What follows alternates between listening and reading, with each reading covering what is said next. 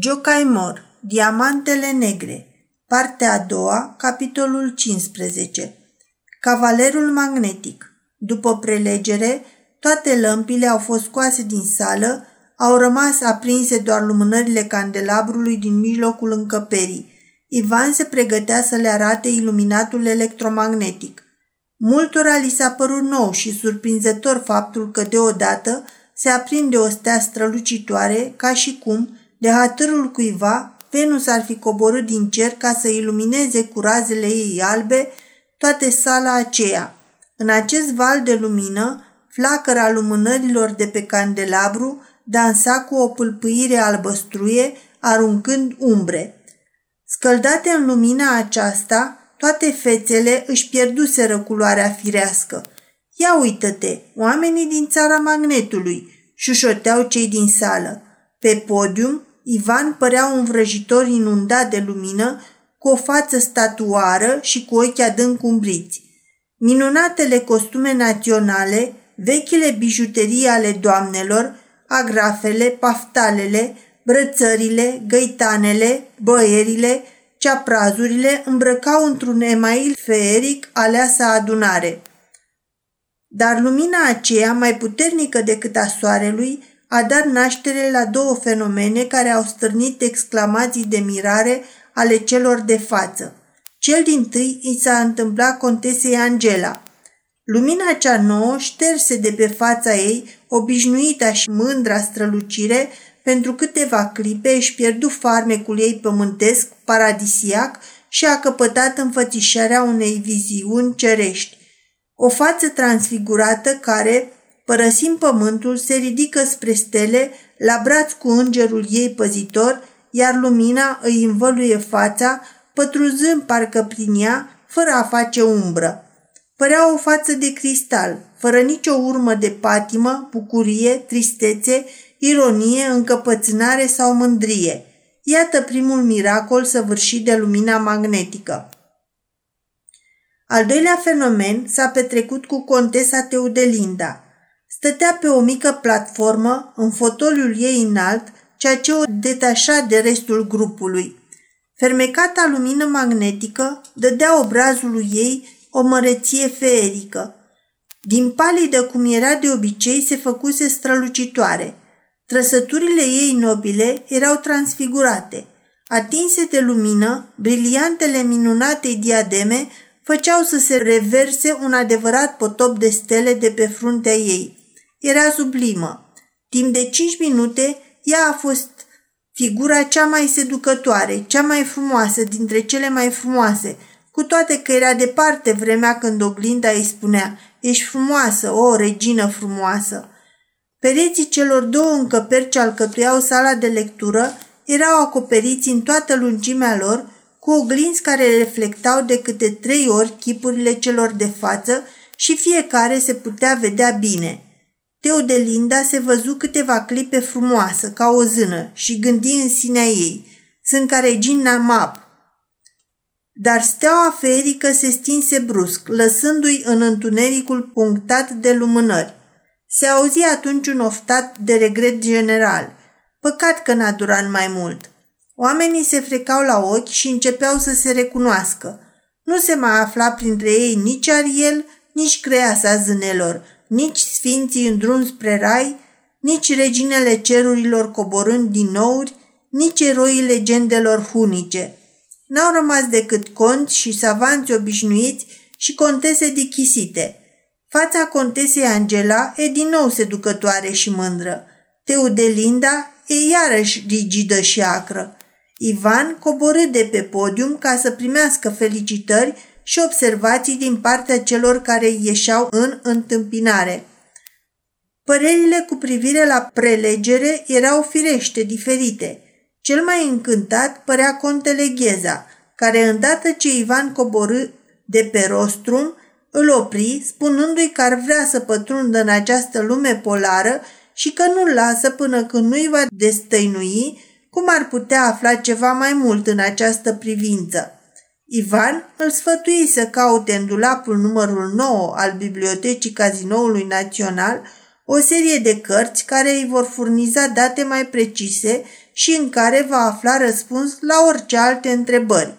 Baronul Edward, în schimb, exprimându-se în dialectul transilvan, făcu o observație cu totul sceptică. Dumneata ne crezi puțin scrântiți, nu-i așa?"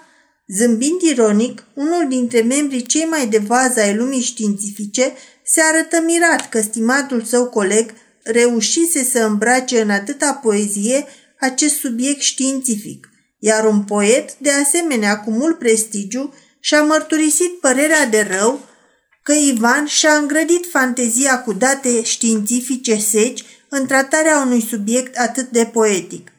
Dar contele Istvan, un om foarte citit, a înțeles prelegerea cu totul altfel.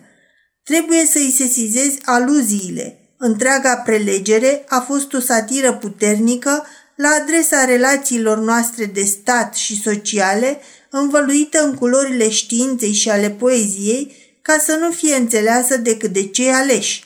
O lucrare asemănătoare, din vremuri mai îndepărtate, este romanul despre călătoria lui Niels Klim, pe care copiii îl pot citi ca pe un roman de aventuri, dar în care o minte înclinată spre filozofie va găsi o satiră amară îndreptate contra cărmuirilor bisericești și lumești. Nu e așa că v-am ghicit intenția? Ivan mulțumi cu modestie pentru aceste observații binevoitoare, apoi se dus să se mulțumească gazdei pentru atenția ce i-o acordase. Contesa Teodelinda îl primi cu fața zâmbitoare. Stătea rezemată în fotoliul ei, având-o alături pe contesa Angela. Acesta tocmai se apropiase în grabă de mătușa ei și îi spusese aceste cuvinte. Ai fost splendidă, ca regina Mab.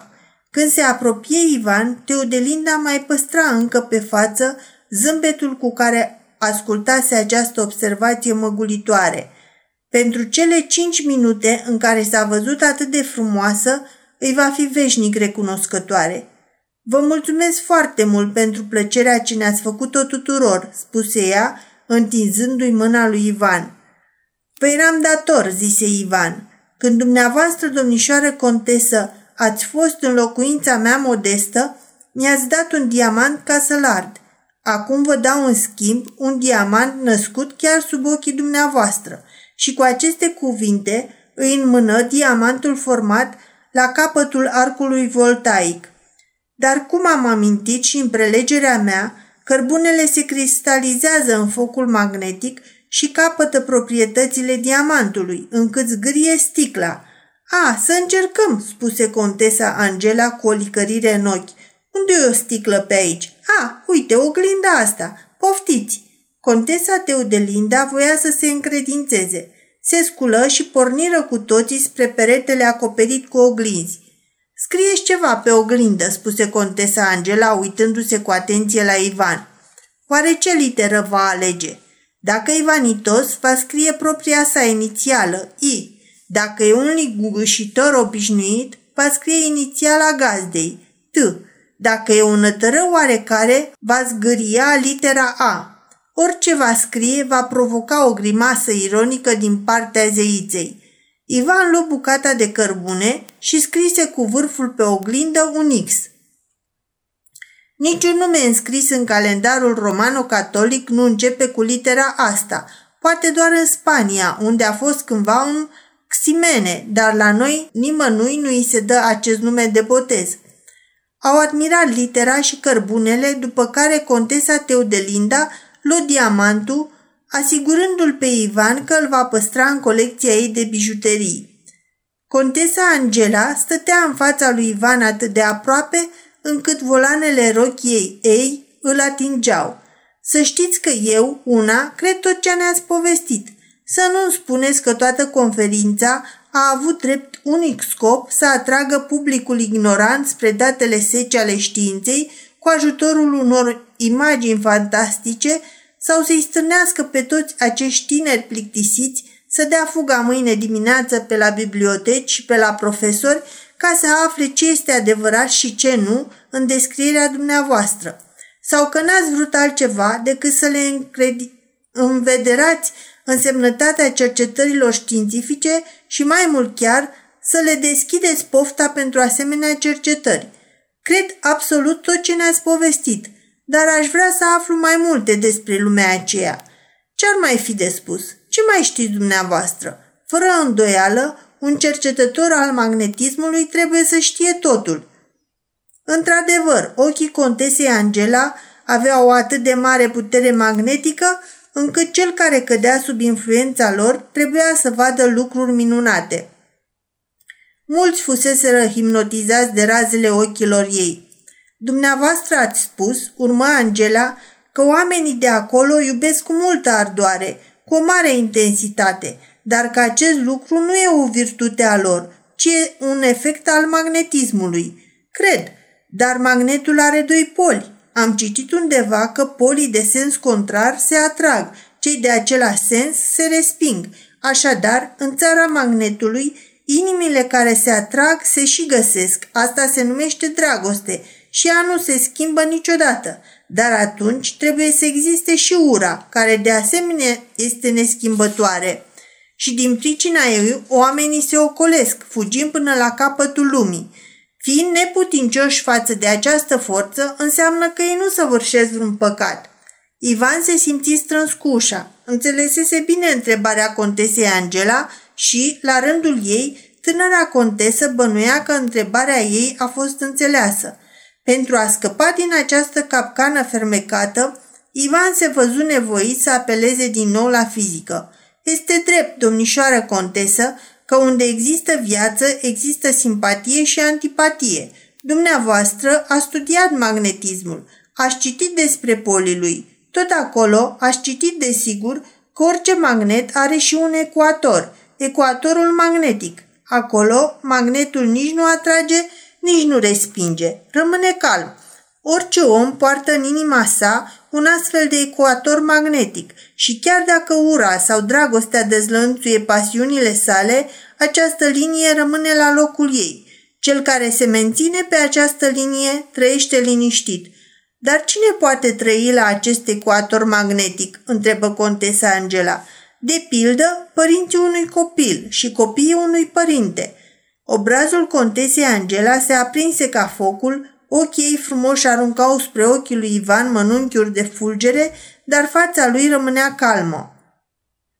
O să vorbim noi mai mult despre asta, la amenință contesa Angela și se depărtă, îndreptându-se spre mijlocul salonului. Ivan se înclină în fața acestei frumuseți mândre și se îndreptă spre grupul bărbaților. Conform programului, după prelegere, fu servit bufetul. Aici nu mai era de găsit nici urmă de intelectual. Nicăieri, mai ușor ca la bufet, nu se trădează omul că e un modest consilier la curtea de apel. Când vrea să mănânce, intelectualul obișnuiește să se așeze frumos într-un loc anume, unde să, fără să deranjeze, fără să fie deranjat. Dacă își poate pune coatele pe masă, cu atât mai bine. Masa lui de acasă e locul cel mai bun. Acolo își are cuțitul, furculița și lingura lui. Le cunoaște de cum le ia în mână. Nimeni nu-i cere să mănânce cu două mâini. Fără nici o tocmeală, soția îi alege din castron ce e mai bun. Dacă i-a plăcut, îl mai îmbie, chiar îl silește să mai mănânce. Dacă mănâncă în silă, îl întreabă pricina. Dacă mâncarea e de vină, bucătărea asta e aspru dojenită. Și dacă nu-i place nimic, îi vine în minte prietenul de totdeauna al casei, gata oricând să-i sară într-ajutor. Puțină pâine prăjită. O, ce grozavă e pâinea prăjită, mai cu seamă, dacă îi adaugi puțin puțin usturoi să se simtă abia. Dar să mănânci la acest bufet grofesc e cu totul altceva. Aici o grămadă de farfurii, colo alta, de cuțite și furculițe, din acelea via facti. Trebuia să apuci tot ce dorești, să rechiziționezi pe seama ta una din farfurile împodobite, să calci pe bătături vreo doi-trei alți flămânzi, să te împiedici de câteva crinoline, să-ți faci loc cu coatele până la celălalt capăt al mesei unde ai putea găsi un pahar, să alegi de pe tavă cea mai proastă bucățică de fazan ca nu cumva cei care vin după tine să spună Ia te uită la necioplitul ăsta, a luat tocmai pieptul. La alții nici nu se gândește. Apoi trebuie să te refugiezi într-un colț cu pulpa de fazan smulsă din fața altora – Într-o mână trebuie să ții farfuria, în cealaltă cuțitul și în a treia, dacă ai mai avea mâini, o furculiță. Barem, dar fi aici vreun câine să-i poți arunca osul care ți-a rămas în mână și nu știi ce să faci cu el.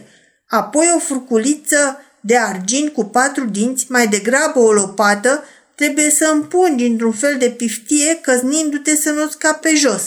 Și între timp mai trebuie să fii cu ochii mereu la pahar, să nu ți-l șterpelească cineva de sub nas. Trebuie să te rogi de vecini ca nu cumva să stoarne niscaizeamă de compot în buzunare și să tai cu niște cuțite imposibile pielița caltaboșului, care nu se cuvine mâncată, deși când e prăjită e grozavă.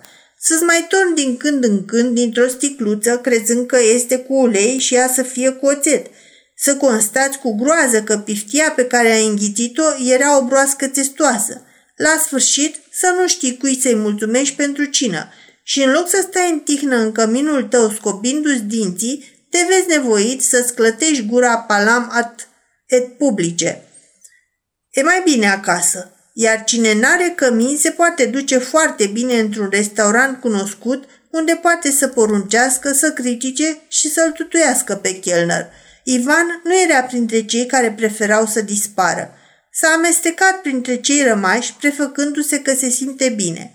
Grupul de domni și de cavaleri îl primi foarte cordial, toți cei sub 40 de ani îl tutuiau.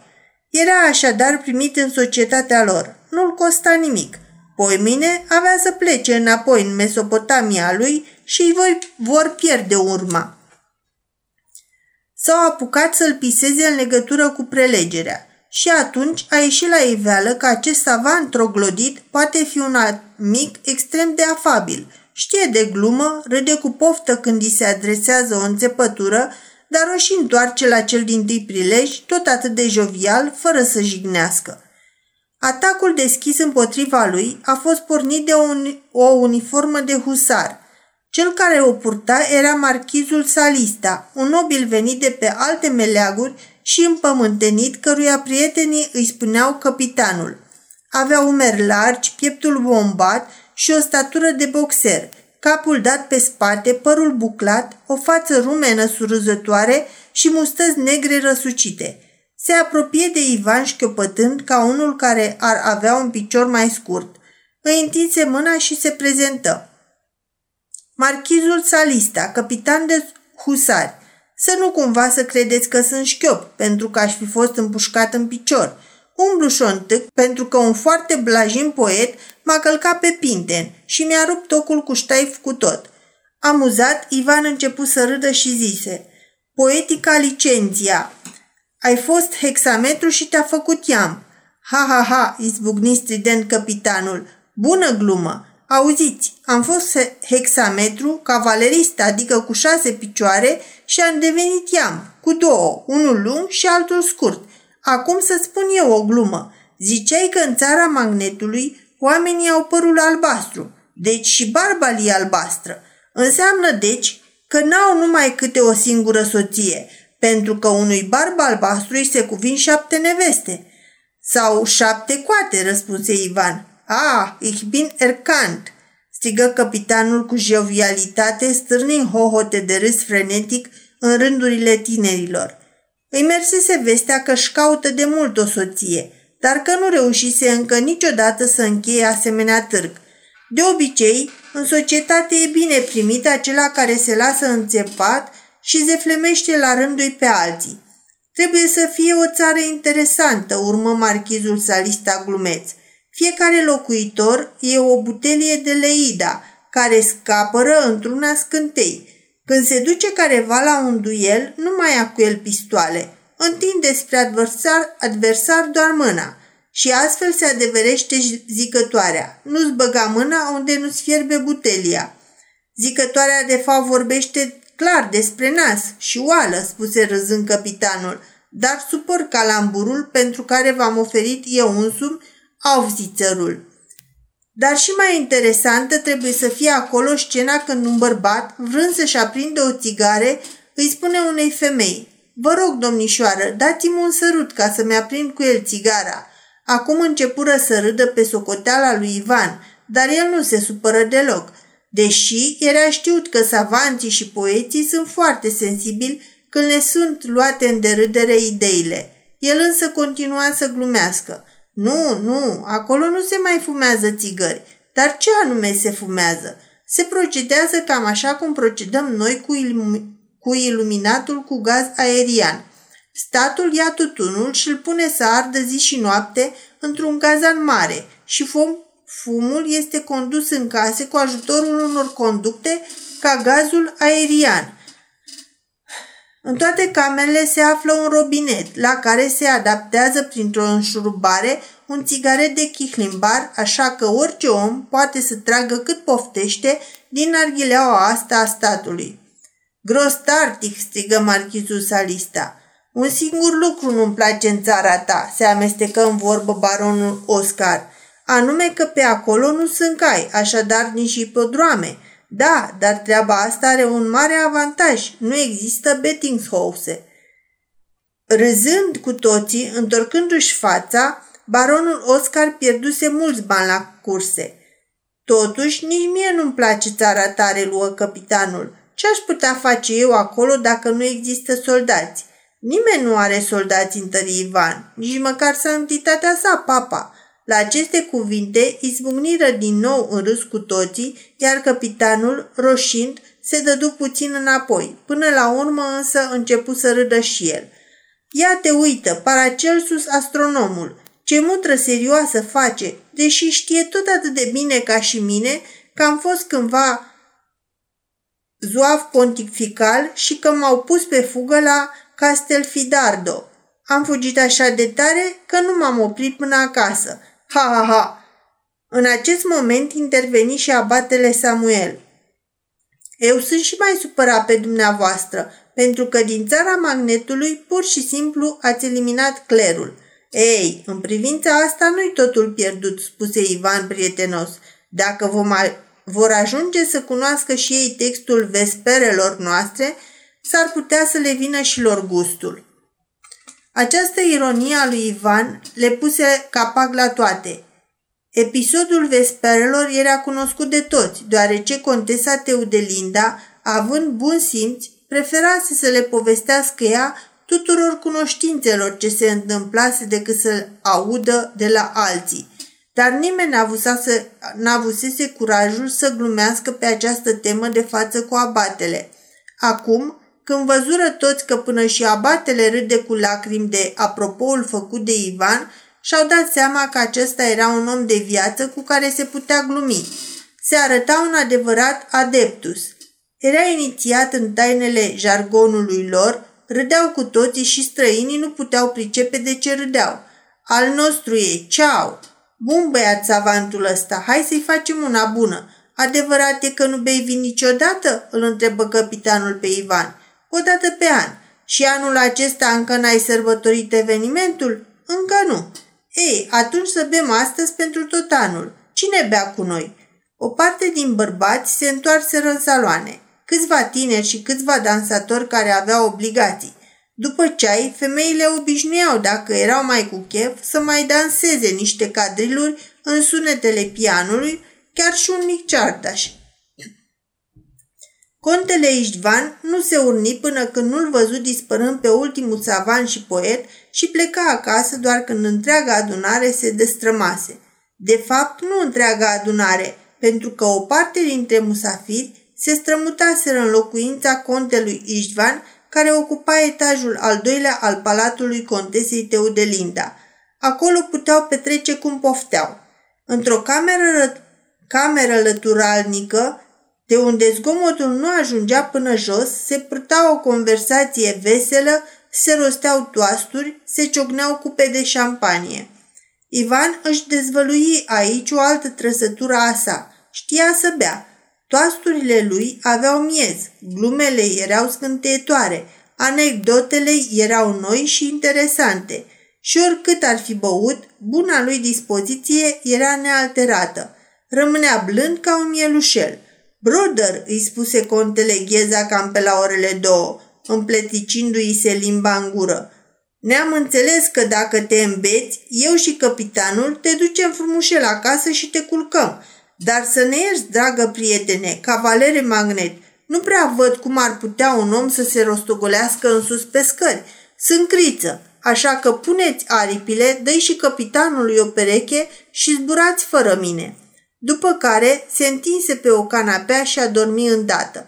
Râseră cu toții de sincer- sinceritatea lui. Râse și Ivan, căruia îi rămăsese porecla de cavaler magnet.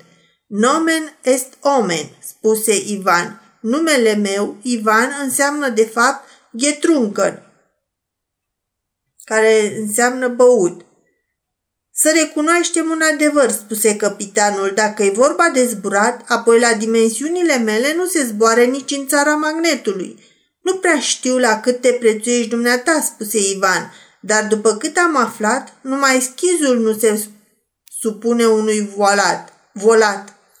Pentru cei neștiutori, și neștiutori trebuie să fie mulți, arătăm că schizul este o personalitate cu o putere supremă care, deși are o oarecare infaibilitate, se situează totuși deasupra tuturor regilor și se bucură de un respect general datorită treptei ierarhice pe care stă. Volat este o lozincă fragmasonică care exprimă situația în care, pentru un timp, dreptul călcat în picioare este obligat să se, să se supună puterii brute. A, exclamă capitanul, te pricep și la de-astea? Obișnuiesc să joci și cărți savantule. La trei ani odată. Nu-i destul. De ce nu era destul, nu mai reuși să-i spună, pentru că tocmai atunci veni de jos contele Iștvan, care îi anunță că invitații se retrăseseră și că, întrucât domnișoara contesă se duce să se odihnească, a venit vremea să se pună capăt și zgomotoasei lor petreceri. Propunerea a fost acceptată ca un lucru firesc. Dar de plecat acasă, nici vorbă nu poate fi, spuse marchizul Salista. Să jucăm taroc, să nu pierdem timpul destinat muncii. Cine e de acord? În primul rând, domnul Abate, care de mult studiază acest joc. Apoi, baronul Oscar, un pasionat. Al treilea e capitanul, că e de metie. Cine e al patrulea? Ei, dumneata, prietene savant, Contele Ișvan nu s-o coti de prisos să atragă atenția musafirului că domnii joacă la miză mare. A? Ce? Sări marchizul Salista. Un creițar pontul. Da, da, însă la miza asta de un creițar se pot pierde șapte-opt sute de fiorini într-o singură partidă. Ăștia au transformat jocul de societate într-un joc de hazard. Ivan zâmbi. Eu în fiecare zi practic jocul de hazard cu un partener foarte distins cu natura. Zilnic îmi pun toată averea pe o singură carte pentru un câștig de unul la mie. Și spunând acestea, își trase scaunul lângă masa verde. E frumos jocul pe care îl practică acești domni. Se joacă și la țară, numai că acolo nici nu se știe cum se poate transforma într-un joc de hazard. La un joc de hazard obișnuit n-ai nevoie decât de noroc și de îndrăzneală oarbă. Chiar beat mort poți câștiga din întâmplare, dar aici trebuie să combini norocul, întâmplarea oarbă și incidentalul cu calculul, cu previziunea, precauțiunea și îndrăzneala. Jucătorul de taroc se orientează nu numai după cărți, ci și după trăsăturile adversarilor. Fiecare jucător e un lavater care studiază fețele celorlalți și un tartuf cu propria lui față. Mare actor e acela care se arată disperat când de fapt se bucură și face pe grozavul când se teme cel mai mult. Strateg e cel care știe să-și reorganizeze planul de luptă la fiecare lovitură suferită. Un adevărat Bosco e cel care, de la prima carte, deduce situația cărților în ansamblu și e mărinimos cel care știe când trebuie să se sacrifice pentru viitor, pentru salvarea cauzei comune. Cei de față l-au compătimit din suflet pe Ivan când s-a așezat la masă cu trei mari maestri ai jocului de cărți.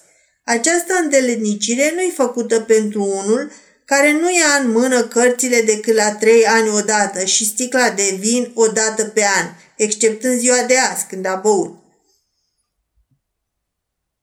Când cei patru domni s-au ridicat de la masa de joc, era ora șapte dimineața.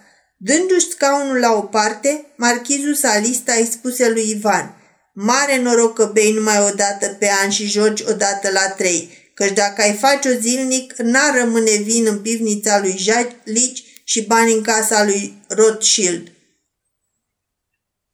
Ivan îi scuturase ad peram et sacum pe cei trei domni.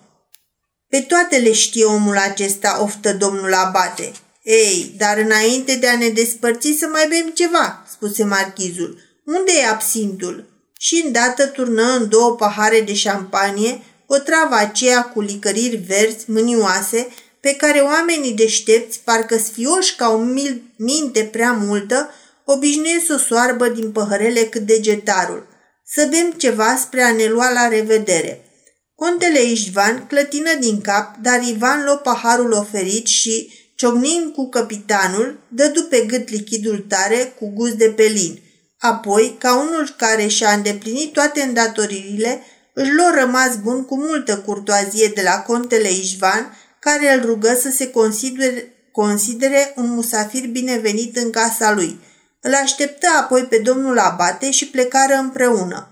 Dar marchizul Salista abia a reușit să iasă până în antreu. Porția de pelin fusese totuși prea mare. În vestibul le făcu prietenilor săi o nouă surpriză. Luă cu forța căciula cu blană de Astrahan a lui Ivan, susținând că îi aparține. Până la urmă, Ivan fu obligat să plece acasă cu casca militară a marchizului, care avea o măciulie de aur în vârf.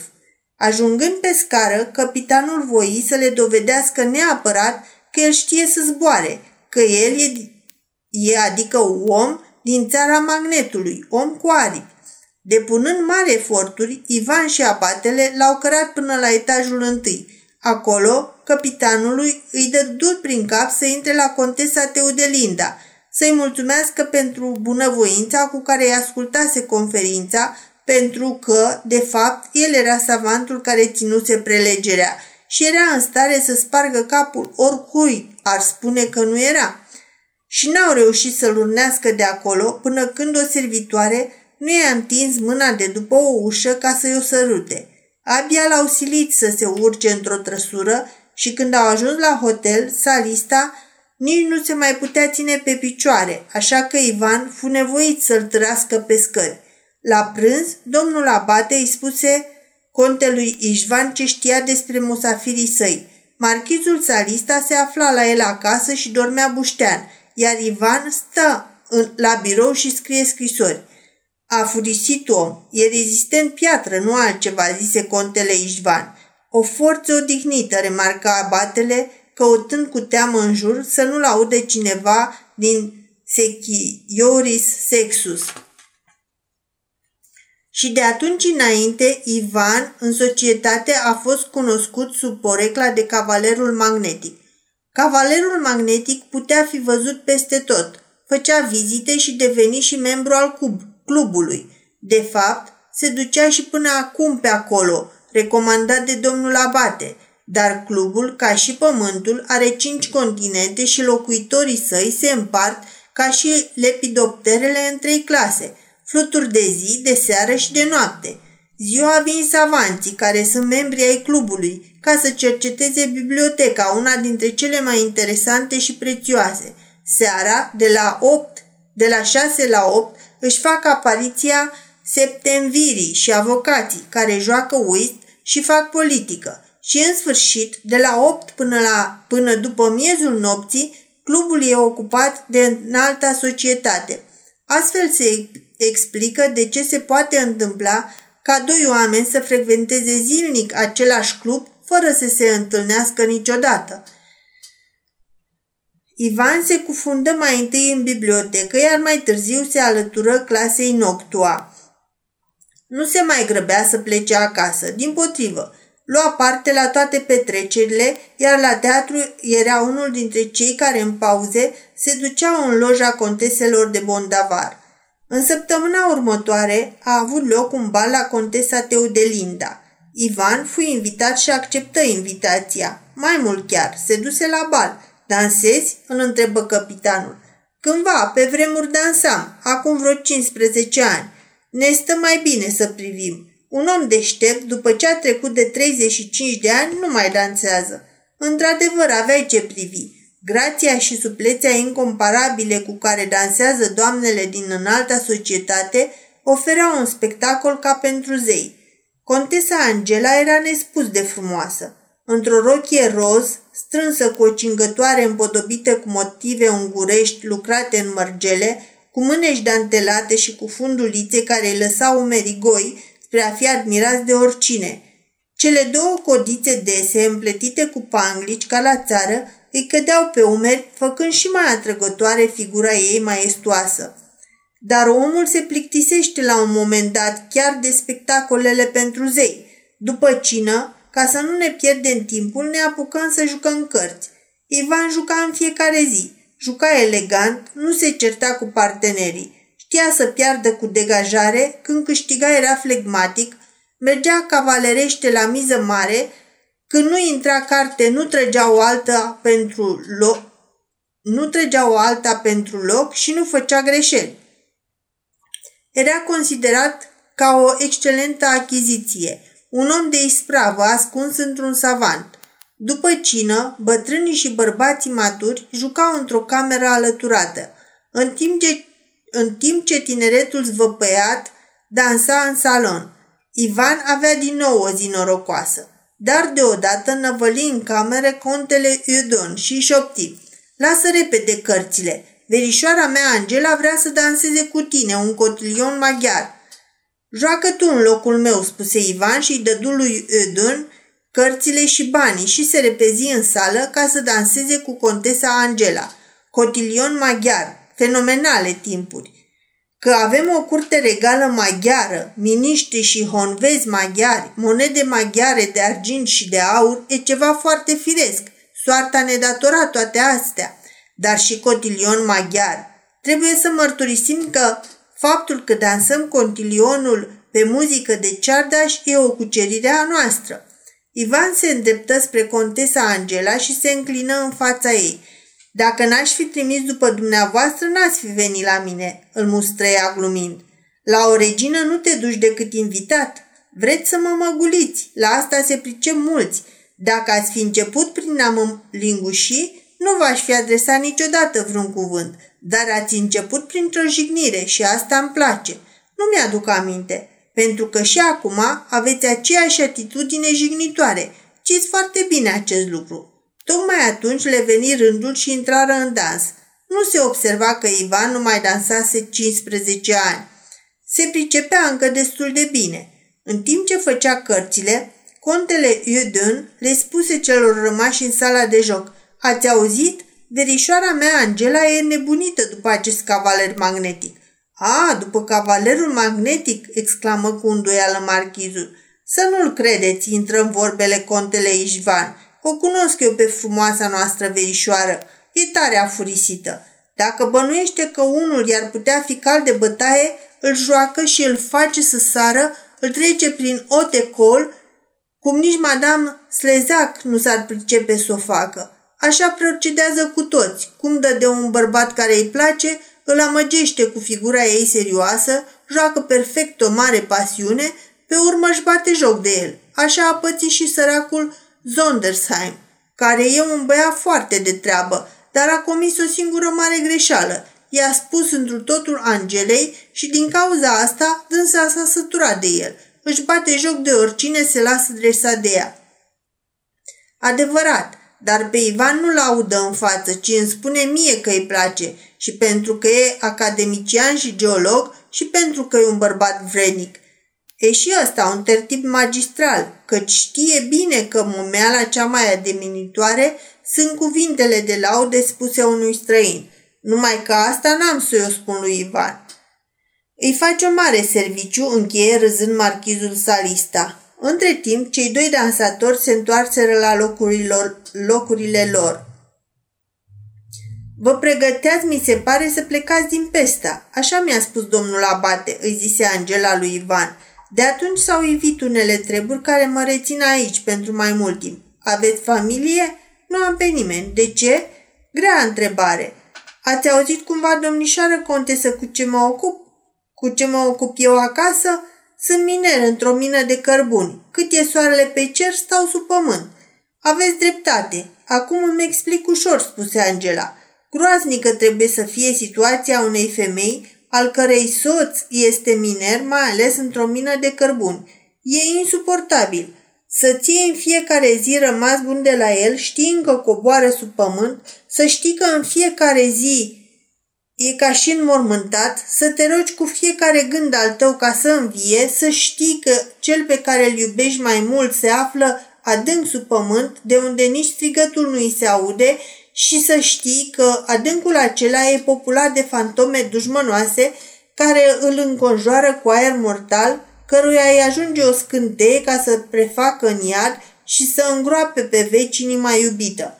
Înțeleg că la asemenea emoții nu se poate, nu se angajează o inimă de femeie. Ah, parcă aud cum strigă o mamă după copilul ei care aleargă. Nu fugi așa tare, o să-i cadă tatălui tău acolo, sub pământ, o piatră în cap. Dar de ce locuiți dumneavoastră în mină? Întrebarea fu însoțită de o grimasă contrariată. Pentru că mina e elementul meu, cum e câmpul de luptă pentru un soldat, marea pentru marinar și deșertul pentru călător. Ceea ce îi poartă pe ei acolo mă poartă și pe mine, pasiunea. Îmi plac întunecimile de sub pământ. Toate pasiunile sunt mărețe în cuvință Angela, mai ales pasiunea, pasiunea de a crea și de a distruge – eu înțeleg femeia care își petrece bărbatul până pe câmpul de luptă. Pot concepe chiar să-l însoțească, însoțească și în luptă, deși felul cum decurg azi bătăliile este destul de prozaic și murdar, lipsit de orice ideal, dar nu pot deloc să mă transpun în starea sufletească a cercetătorului eroic din adâncul pământului. Omul care stă de vorbă cu pietrele nemișcate îmi aduce aminte de prințul Badrul Budur, care s-a transformat pe jumătate în piatră și deasupra căruia soția sa a decorat un sclav. Cu mult mai mult îmi place cel care cercetează întinderea nesfârșită a pământului. O, pot să o înțeleg pe soția lui Sir Samuel Becker, care, alături de soțul ei, a plecat în deșerturile Africii de Sud, ținând arma într-o mână și în cealaltă mâna bărbatului ei – Îndură la oaltă căldura ce te nebunește, se strecoară împreună printre fiarele ucigătoare, pășesc mână în mână în fața regelui negru al bandiților și unde brațul soțului e paralizat, înving ochii femeii. Pot să mă închipui și în situația acelei femei, lăsată în părăsire în pădurea Mangav, care a ținut în brațele ei capul călătorului rănit, a vegheat cu arma în mână nopțile lui de chin și-a căutat alinare durerilor lui, i-a făcut mâncare în pustiu lângă leșul cămilei. În ținuturi prin care n-a călcat vreodată un european, el era singurul bărbat și dânsa singura femeie, cu conștiința că în toată țara ea e cea mai frumoasă, e femeia și își merită acest nume. Le veni din nou rândul la dans și întrerupseră conversația. Când s-au întors la locurile lor, Angela reveni la subiect. Tot ce v-am spus mai înainte n-a fost decât o izbucnire de vanitate, o închipuire nesăbuită. Să rătrăcești într-o țară în care femeia se deosebește de animal numai pentru că merge în două picioare, unde idealul de frumusețe pentru o femeie este să aibă în buza de sus un orificiu destul de mare ca atunci când râde să îi se vadă nasul prin ea, ridicol. Aici să mă mândresc că sunt cea mai frumoasă, Aici să ne lăudăm că suntem fideli unul față de altul, dar între moștri, între stârpituri, în împărăția celor, celor urâți, nu, nu. Totuși există lucruri într-adevăr îndrăznețe. O femeie, domnișoara Cristianii, a săvârșit o asemenea faptă. A străbătut singură, călare, deșerturile Rusiei asiatice, sau dacă un bărbat ar avea îndrăzneala să pătrundă în canalul Polinia și să intre în golful Mării Calde descoperite de Kane. Ce-ar fi dacă o femeie și un bărbat din lumea veche ar avea atâta curaj ca să debarce pe malurile țării de la Polul Nord și acolo să spună cu îndrăzneală oamenilor magnetului Hai, luați-vă la întrecere cu noi. Noi suntem mai frumoși decât voi și mai puternici, mai devotați și mai fericiți decât voi. Asta ar fi într-adevăr o victorie – la un așa drum aș fi capabilă să pornesc și eu.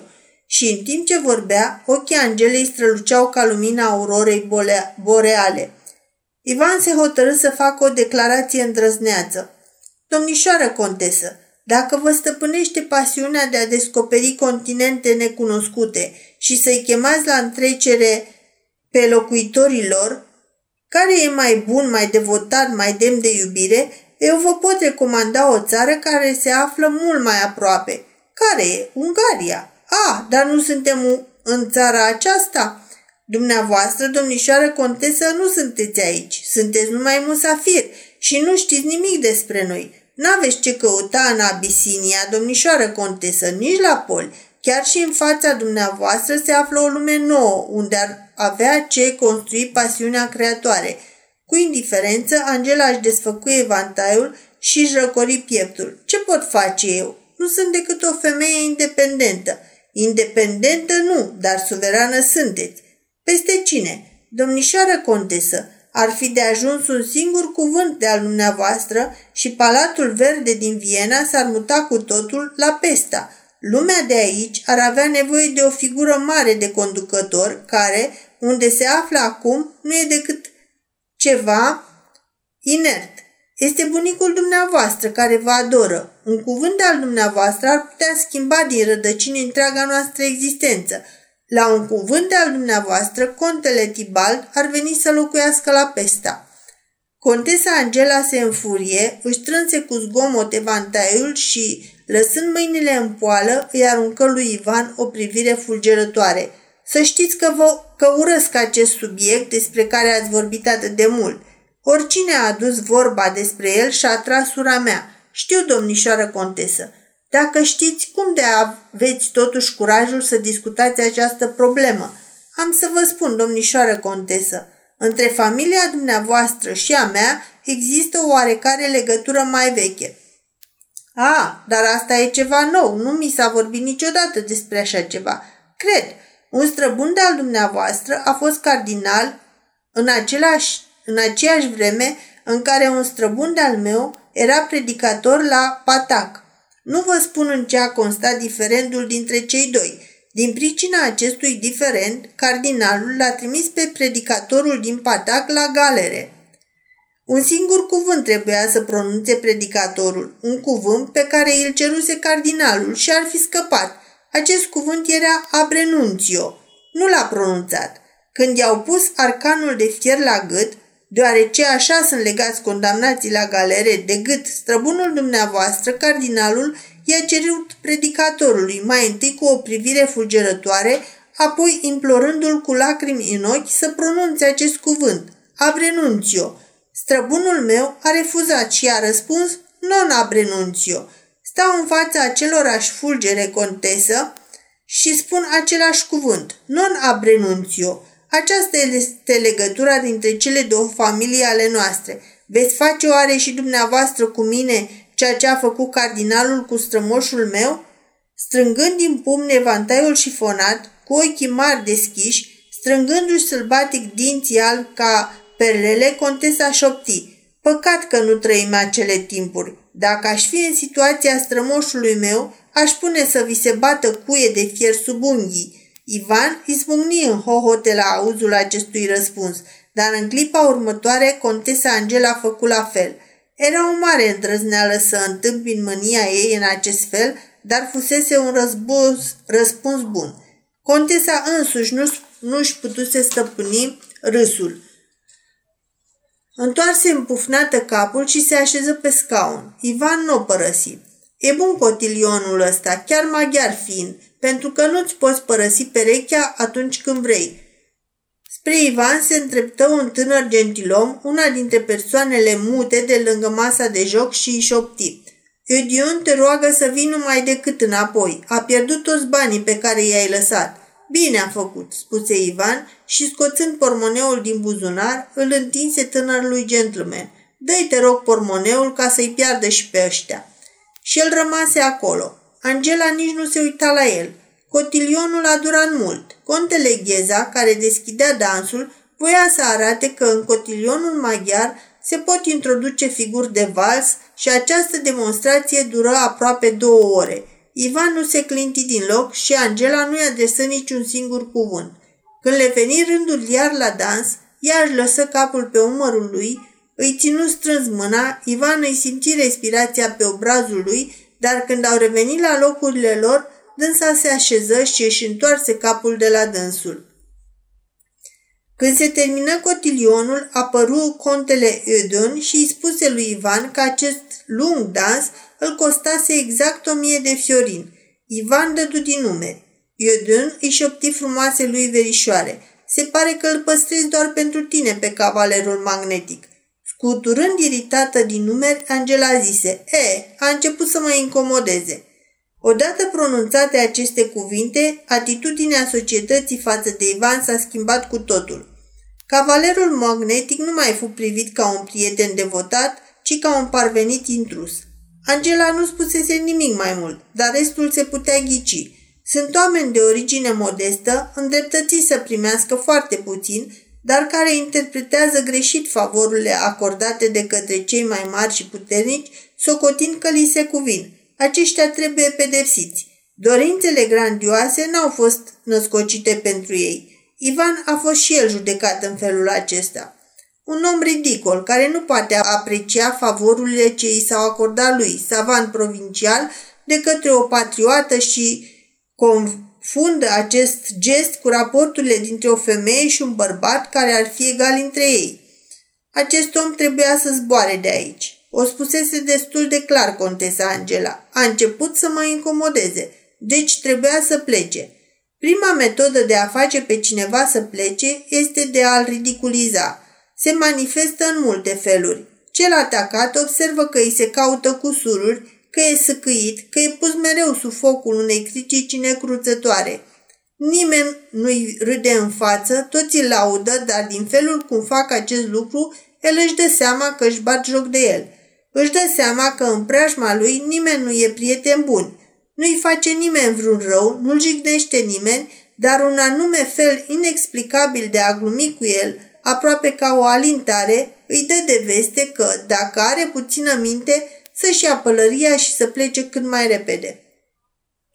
Așa s-a întâmplat și cu Ivan. Noi săi cunoscuți studiaseră cu multă sârguință volumul al doilea din Don Quixote și când erau între ei, nu odată venea vorba despre memorabilele întâmplări din insula Barataria. Numai că Ivan primea totul cu un fel de atitudine flegmatică, caracteristică lui. Lua lucrurile în serios, chiar când în realitate era vorba de o glumă. La o reprezentație de amatori improvizată de membrii în alte societăți din X, l-au îndemnat să cânte Avista rolul regelui din Hernani, a primit. Le-a cântat, dovedind că are o voce splendidă de bariton. A cântat imperfect, dar vocea lui a provocat mirare. Rolul Elvirei a fost cântat de Angela, cel al lui Hernani de marchizul Salista, dar regele a ieșit învingător și marchizul șopti. Să mă ia dracu dacă acest om n-a fost cândva comedian. Altădată l-au chemat la o vânătoare de vulpi. Moșia contelui Ișvan se afla la câteva ore de pesta și avea un somtuos castel de vânătoare. Când se organizau primăvara vânătorile cu gonaci, se aduna acolo elita unei jumătăți de țară. Ivan era invitat în mod special la astfel de vânători. Dintre toți caii contelui Ișvan i-au ales cel mai focos armăsar arab, o să fie ceva foarte caragios. O molie de bibliotecă cu coțată în șa, în șaua unui cal care și alesese singur călărețul. Numai că nici de astă dată n-a avut loc o scenă comică. Ivan se ținea pe calul pur sângea nume ales pentru el, parcă era crescut din trupul animalului. Când îl văzu pentru prima oară în șa, cu pintenii lipiți de cal, marchizul Salista spuse – să mor eu dacă individul ăsta n-a fost cândva husar. Zău așa, în aceste timpuri anaboda, cine mai știe ce a fost fiecare? La prima goană de vulpi, desfășurată pe domeniul contelui, Ișvan a luat parte și contesa Angela. Călărea minunat. Pe cal se simțea ca acasă. Se angajaseră vreo zece călăreți. Din fericire, Câinii adulmecaseră repede urma vulpilor și călăreții porniră după ele în goana cailor. O vulpe scoasă din tufiș se îndreptă spre coasta unui deal, unde știa că se deschide o propastie, pe fundul căreia se prăvălea la vale un pârâu de munte. În valea asta credea ea că își va găsi salvarea. Credea pe semne că se va putea ascunde undeva într-o vizuină goală. Oricum putea să scape de călăreți, deoarece nu o putea urmări acolo peste grohotiș, în cel mai rău caz, dacă s-ar fi urcat pe unul dintre maluri, n-ar mai fi putut să o ajungă și astfel le-ar fi dejucat planurile. Vulpe avea șanse să scape. Dacă câinii nu o vor scoate din prăpastie, putea să scape prin dreapta pentru că vânătorii rămâneau în stânga. Să-i tăiem calea, strică cu îndrăzneală contesa Angela și biciuindu-și calul se avântă la vale. Era o glumă cu care îți puteai rupe ușor gâtul. Oare câți o vor urma? Când ajunse pe partea cealaltă a prăpastiei, se uită înapoi să vadă cine o urmase. Ivan singur. Câinii goleau în jos de-a lungul pârâului, ceilalți călăreți alergau în sus pe partea stângă a lanțului de luros. Angela nu era atentă la ceilalți, după cum nici ei nu urmăreau pe ea. Toți erau preocupați doar de soarta vulpii. Contesa galopa pe buza prăpastiei, izbutind să întoarcă vulpea care voia să scape, până ce, dintr-o dată, distanțându-se de câini, vulpea se urcă brusc pe malul stâng și tăind calea călăreților, se întoarse și începu să fugă înapoi spre desișul de unde fusese alungată. După ea, răsună strigatul gonacilor în depărtare și peste puțin, desișul îi înghiți pe călăreți și contesa îi pierdut din vedere. Atunci își întoarse și ea calul și ca să se întâlnească mai repede cu ceilalți, apucă drept pe o scurtătură. Nu-i păsa dacă o mai însoțește cineva. Dar cum ajunse în pădure, pe făgaș, un iepure sări pe neașteptate prin fața calului, acesta se sperie, sări într-o parte și contesa căzut din șa. În cădere, trena lungă se agăță de oblânc și Angela rămase atârnată de calul speriat. Capul femeii leșinate se tăra pe pământ cu părul desfăcut. Înspăimântat, calul se repezi spre făcașul din pădure. Dacă își târăște stăpâna până acolo, îi va zdrobi capul de bușteri. Dar Ivan se repezi și opri calul. Apoi desprinse rochia contesei de șa. Angela era în nesimțire. Ivan o culcă pe iarba moale și îi sprijini capul de un butuc acoperit cu mușchi. De la jiletca contesei lipseau trei bum de malahit, săriți în cădere, iar vestonul se deschisese. Lăsând să îi se vadă bustul, Ivan își scoase acul de la cravată și prinse cu grijă jiletca contesei. Când își reveni, Angela se văzu singură. Cei doi cai erau legați cu drălogii de trunchiul unui copac. Din depărtare, luminat de soarele care scăpăta la orizont, se apropia un bărbat venind dinspre vale. Era Ivan, care în cornul său îi aducea apă de la pârâu. Contesa nu l-așteptă să se apropie și se ridică singură. Cum sosi, Ivan o pofti să bea puțină apă. Mulțumesc, n-am nimic, spuse contesa. Ivan zvârli apa din corn peste umăr. Ar fi bine, domnișoară contesă, să vă întoarceți la castel. Chiar așa am să fac. Nu-i departe. Cunosc o scurtătură prin pădure. Până acolo putem duce cai de căpăstru. Bine, și porniră pe jos, alături cu cai de căpăstru. Când, aruncând o privire în jos, văzu acul cu care era prinsă jiletca, obrajii contesei se aprinseră, dar nu scoase niciun singur cuvânt. Când ajunseră în pădure și intrară sub umbra copacilor rămuroși, deodată, din senin, îl întrebă pe Ivan. Cunoașteți istoria Giuliei de Gonzaga? Nu, domnișoară contesă. A fost stăpână la Fondi. Barbarossa a atacat noaptea domeniul Fondi ca să o răpească pe Giulia de Gonzaga. Un nobil cavaler a ajuns mai repede decât banditul și a salvat-o pe marchiză. Ea era în picioarele goale, așa cum sărise din pat. Știți dumneavoastră cu ce și-a răsplătit ea salvatorul? Cu ce? I-a împlântat în inimă cel din tâi pugnal care i-a căzut în mână. Doamna a avut dreptate, răspunse Ivan. Bărbatul nu avea voie să-i vadă picioarele goale. Și bărbatul? întrebă Angela. a avut nenorocul să fie prea norocos.